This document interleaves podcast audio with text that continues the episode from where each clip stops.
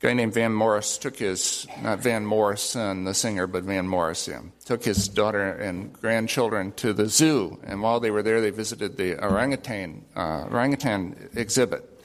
And the only thing that separated them from these great apes was, were thick pieces of glass.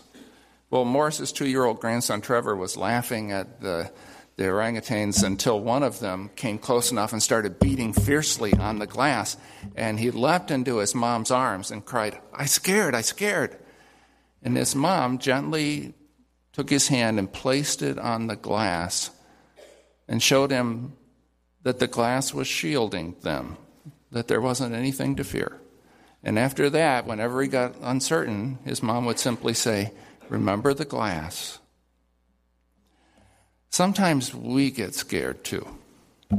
We can feel like nothing stands between us and the trouble coming at us. And certainly the church in some places in the world, in Darfur, in Afghanistan, Iraq, Syria, and many other places, is feeling that way right now. But the Apostle Peter, who understood these things better than we do, has written, through faith, through faith, you have been shielded by God's power until the coming of the salvation that's ready to be revealed in the last time. It's as if Peter was saying, Remember the glass. Remember the glass. Our theme verse for Family Month is 1 Timothy 4:12, in which the wise mentor Paul tells his young student Timothy, "Set an example in speech, in lifestyle, in love, in faith and in purity. Today, we want to think about what it takes to set an example in faith. From our perspective, I don't think from God's perspective, but from our perspective, the Christian life begins with faith. It's by grace you have been saved through faith. It's the presence of faith that justifies us, justifies our lives, our existence before God, the righteous life is lived by faith. By faith from first to last, as Romans 1:17 says, or literally from faith to faith. Whether you've been a Christ follower for uh, a few weeks or for 20 years or for 80 years, you will never outgrow the need for faith. You don't reach some point where you don't need that anymore. If you listen to people talk around here or pray, you listen in on conversations, you'll sooner or later hear someone talk about glorifying God. We want people to say, wow, about God. We want them to realize how good and great and beautiful our God is. But how do we do that? How do we glorify God? One of the most powerful ways of glorifying God is to trust Him, to exercise faith. When we're in the middle of some trouble, and there's never a day that at least one of us is not in the middle of some trouble, and we trust God, we are shielded and He's glorified. When cancer comes, when our jobs are threatened, when our children's health is compromised, when our car breaks down, when our marriage is on the line, and we choose to trust God, we glorify Him. Trusting God glorifies Him more than anything else, I think, unless it's loving God. See, I can talk about God like a salesman talks about a product. Talking about God does not necessarily glorify God. When I obey God, I may do that because I'm afraid of what people will think if I don't, or afraid that God's just waiting for me to slip up so that He can punish me. I can obey him and not glorify him. I can give money in the offering because I've been taught that that's what you do, or because I've heard on TV that if you do that, God's going to give you 10 times as much back. That doesn't necessarily honor God. But faith is different because faith declares God faithful. When we trust Him, we're telling the world that He's trustworthy. See, faith is not commendable or heroic or meritorious. It's sensible. It only makes sense to trust someone who's trustworthy. A lack of faith, say when cancer comes, or our jobs are threatened, our children's health is compromised, a lack of faith calls God's faithfulness into question. When I panic because of the cancer or because I've lost my job or because my car's broken down, I do the opposite of bringing God glory. I say cancer is bigger than my God. A broken car is bigger than my God. When I forget to pray and instead I desperately try to come up with solutions of my own, it's obvious that I think I'm bigger than my God. Instead of glorifying God, my behavior dismisses him as irrelevant. How many church going, creed saying, doctrinally correct parents have buried landmines in their children's path to faith because they've repeatedly distrusted God when the crisis comes.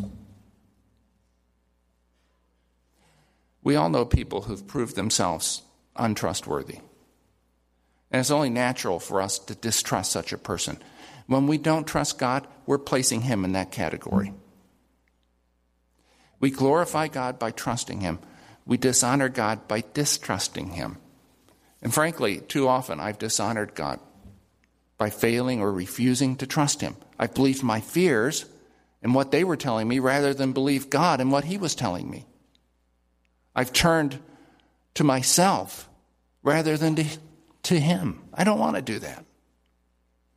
I want to show the world what God can do when I trust him. We need examples of men and women who dare to trust God.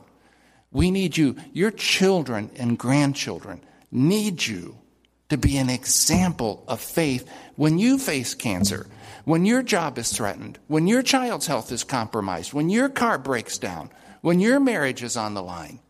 You can show us that God can be trusted, that He'll be there for us, that He cares. You can do that for your families, for your children, for your church.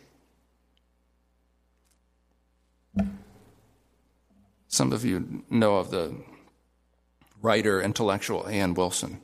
When he got into his 30s, he publicly, very publicly, renounced his faith, and he became one of Christianity's harshest critics for decades.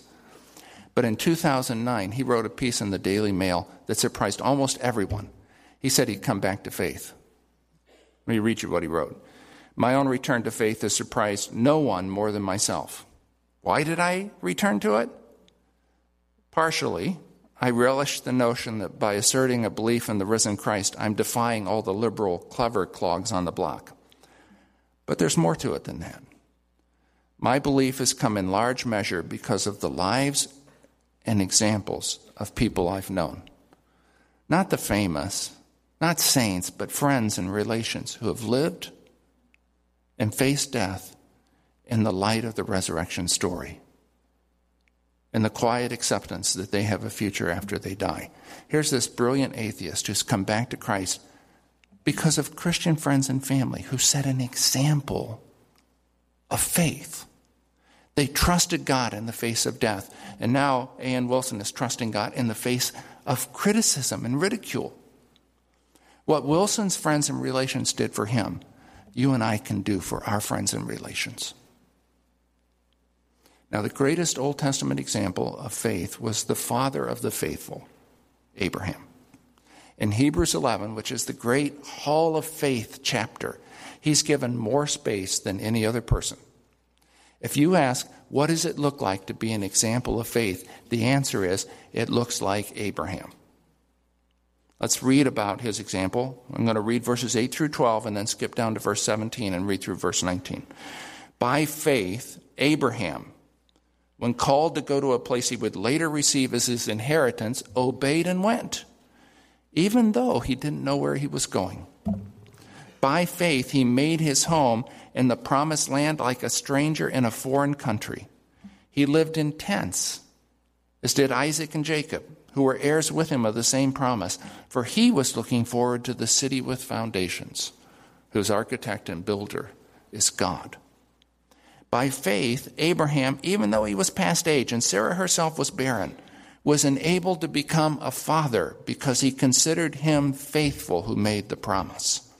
And so, from this one man, and he as good as dead, came descendants as numerous as the stars in the sky and as countless as the sand on the seashore. Now, verse 17 By faith, Abraham, when God tested him, offered Isaac as a sacrifice. He who had received the promises was about to sacrifice his one and only son even though God had said to him, It's through Isaac that your offspring will be reckoned. Abraham reasoned that God could raise the dead, and figuratively speaking, he did receive Isaac back from death. Now, the first thing I notice in this text and throughout Hebrews chapter 11 is that faith and works, in spite of what people say, are not at odds with each other. Quite the opposite. They are dependent upon each other. The life of faith issues in works, the way the life of an apple tree issues in apples.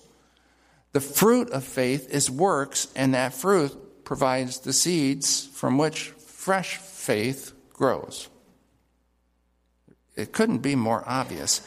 Look at the active verbs in just our passage. By faith, Abraham obeyed and went. That's verse 8. By faith, he made his home. He lived. Verse 9.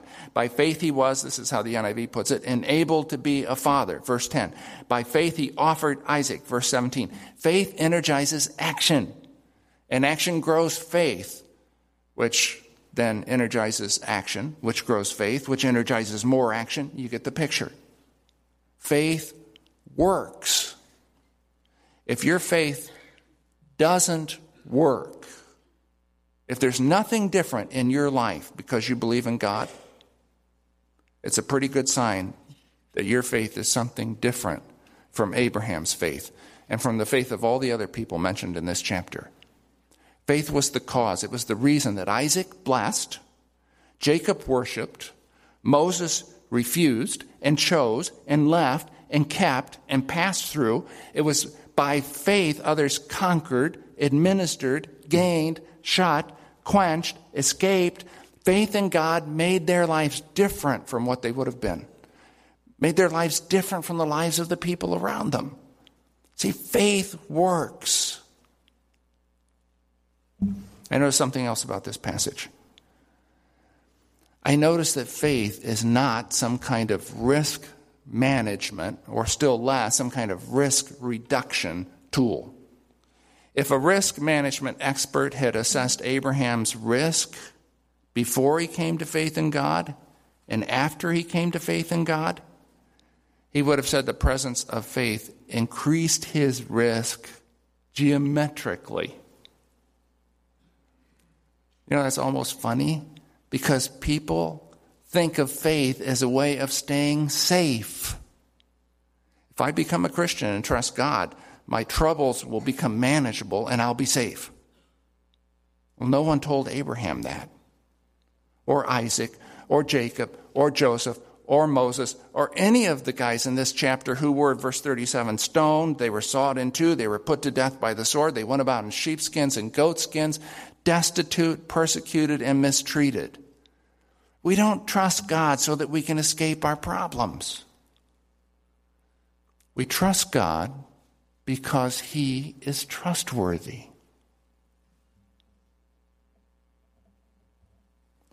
In parts of Asia right now, there's an article about this in Mission Network News not very long ago. In Asia right now, maybe in places in Indonesia, which is the largest Muslim country in the world, the, the most populous. In parts of Asia, when pastors are preparing new converts for baptism, some ask a series of questions Are you willing to leave home and lose the blessing of your father? That's huge. That's huge. Are you willing to lose your job? Are you willing to go back to the village and to those who persecute you, forgive them, and share the love of Christ with them? Are you willing to give an offering to the Lord? Are you willing to be beaten rather than deny your faith? Are you willing to go to prison? Are you willing to die for Jesus? If you're not, we're not going to baptize you. Faith is not a way for those believers to reduce their risk. It wasn't for Abraham, and it won't be for us. Well, then why trust God at all? Because He's trustworthy. Because He knows more than we know. He sees what we can't see, and He wants what's best for us. Because He so loved the world that He gave His only begotten Son. That's why we trust God.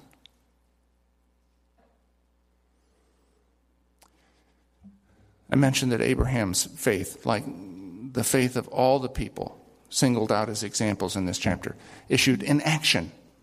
Faith always leads to action of some kind. But faith, and this is important, it doesn't always lead to answers. Faith doesn't remove all our doubts, it doesn't answer all our questions. Sometimes people think that faith is the opposite of uncertainty, and as long as they have uncertainty, they can't believe in Jesus. Faith is not the opposite of uncertainty, it's the opposite of unbelief. And there's a difference. A person can trust God in the midst of uncertainty. He can't trust God in the midst of unbelief. Let me illustrate for you. Would you believe that I, I have a baseball in the pulpit? It, it, I need a volunteer who believes me. Will anyone volunteer? All right. The young man with the ponytail, stand up. you believe that I have a baseball in the pulpit. Okay? I'm sorry, but I'm about to take away your faith. And here's how I'm going to do it. Here's my baseball. It's a baseball signed by Mickey Mantle and some of the 67 New York Yankees. How did I take away your faith by showing you the baseball? I removed your uncertainty. I want that back.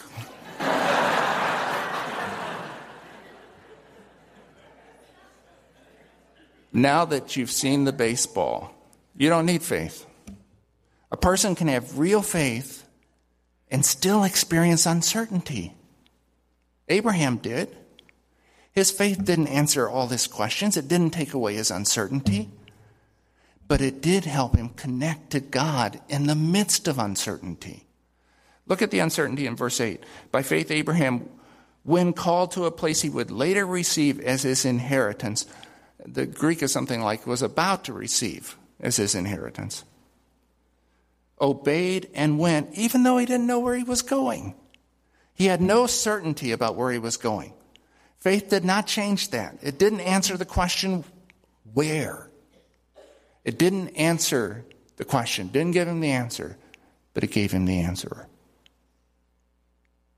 If the question in verse 8 is where, the question in verse 9 is when. God had promised Abraham a land and descendants.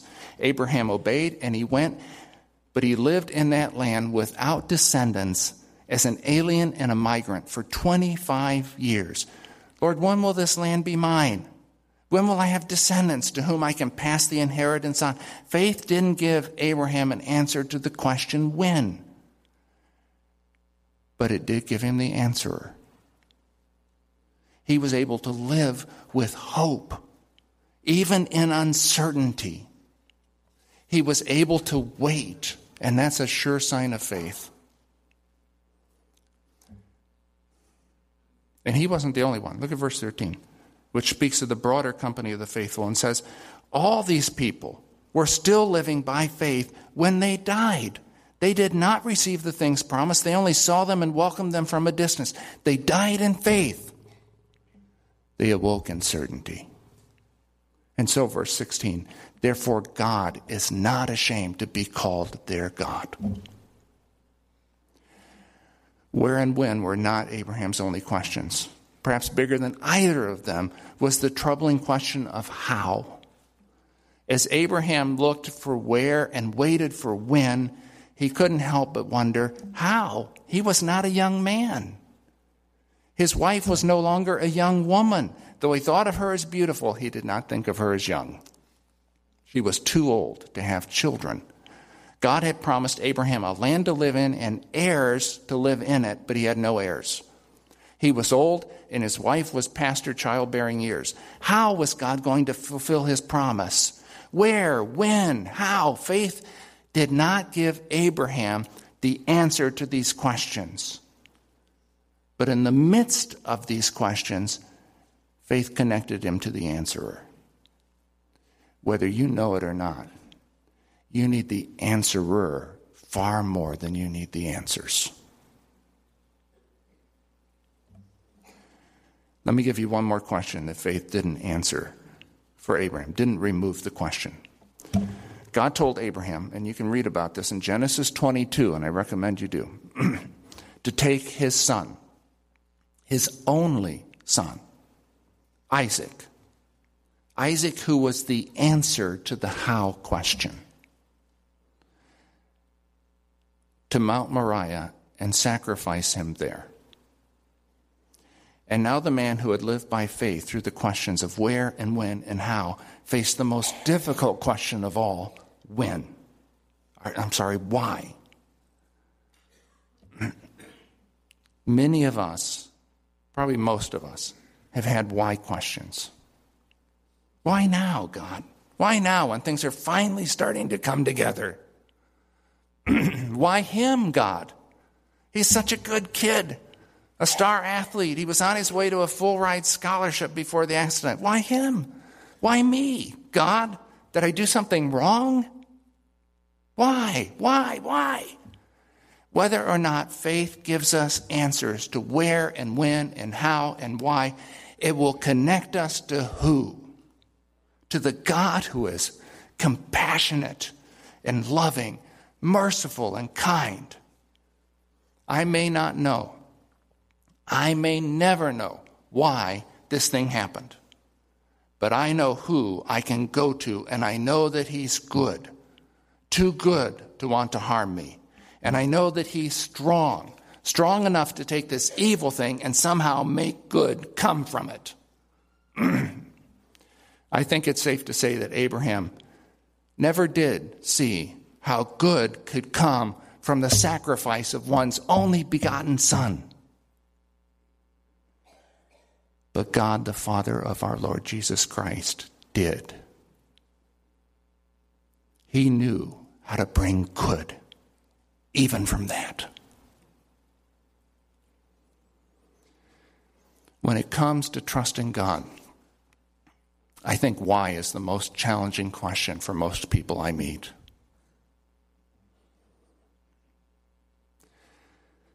Steve Saint Steve Saint's missionary father, Nate Saint, was speared to death on the Curaray River in Ecuador when he was trying to bring the good news of Jesus to the Waorani people who were living there.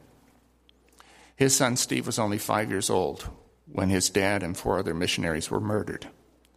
And as he grew older, he couldn't think, couldn't help but think, and these are his words, that the murders of his dad and those four other missionaries were capricious, an accident of bad timing. Many years later, Steve Saint was traveling through the country of Mali when his car broke down. I know something about traveling through Mali and have your car break down. It's pretty scary. And as he waited for something to happen, his thoughts turned again to his dad and his dad's seemingly pointless death. Steve ended up finding some locals and he asked them directions to a church, and a few of the children led him to this tiny mud brick house with a poster on the wall showing wounded hands covering a cross. And there was a man there wearing flowing robes, the pastor, and he introduced himself as Nau. And he started sharing with Steve about his faith in Christ. He said that after becoming a Christian, his family had disowned him his mother even put a sorcerer's poison into Nau's food at a family gathering. And he ate the food, but he didn't suffer any ill effects from it. When Steve asked Nau, he's telling him all these things that he went through, why he was willing to pay such a steep price for following Christ. Nau just said, I know God loves me and I'll live with him forever. But Steve pressed on, but where does your courage come from? And Nau explained that when, when he was a young man, a missionary gave him books about Christians who had suffered from their faith, for their faith. And then he said, My favorite was about five young men who risked their lives to take God's good news to people in the jungles of Ecuador. The book says that they let themselves be speared to death, even though they had guns and could have killed their attackers. So they're on the other side of the world from Ecuador. 30 years later, on the edge of the Sahara, where Steve Saint had once again fallen into thinking that his dad's death had been pointless, he was accidentally thrown together with a man whose life had been unalterably changed by his father's faith. He said to Nau, one of those men was my father, which Saint was stunned. Now Nau was stunned. Your father? He then told Steve Saint how, as a young Muslim, he had turned to Christ and was able to hold on to his faith in spite of great adversity because of those five brave young missionaries who gave their lives because they believed in God and they loved people. Too often we think, my faith didn't work. I didn't get what I hoped for. Well, I don't think Nate Saint got what he hoped for. But did his faith work? Faith doesn't always get us what we want, but it does always shape us into who we want most to be. We need men and women, girls and boys, to show us what faith in the God of Nate Saint, faith in the God of Abraham, faith in the God and Father of our Lord Jesus Christ looks like. We need people, people who are just like us, people who don't know where or when or how or why, who will dare to trust God. People who trust God when cancer comes, when their jobs are threatened, when their children's health is compromised, when their cars break down, when their marriages are on the line. We need people who will fully and joyfully trust God and bring Him glory. And we can be those people.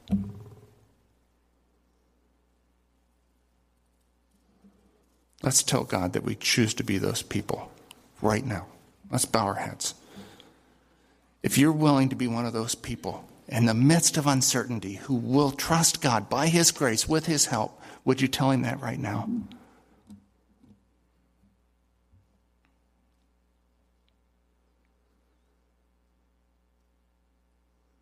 And let me add this with your head still bowed.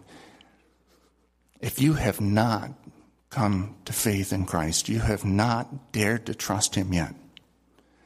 And the reason is you still got uncertainty and doubt. You need to know that trusting Him does not remove all uncertainty. If you wait until every doubt and uncertainty is gone, you'll wait forever. Are you willing to trust Him? Will you open your life and receive Him into your heart? Receive His life, the life that's able to trust God into you? Don't wait. Now, God, hear our prayers.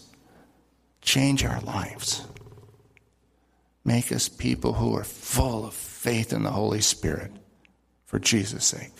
Amen.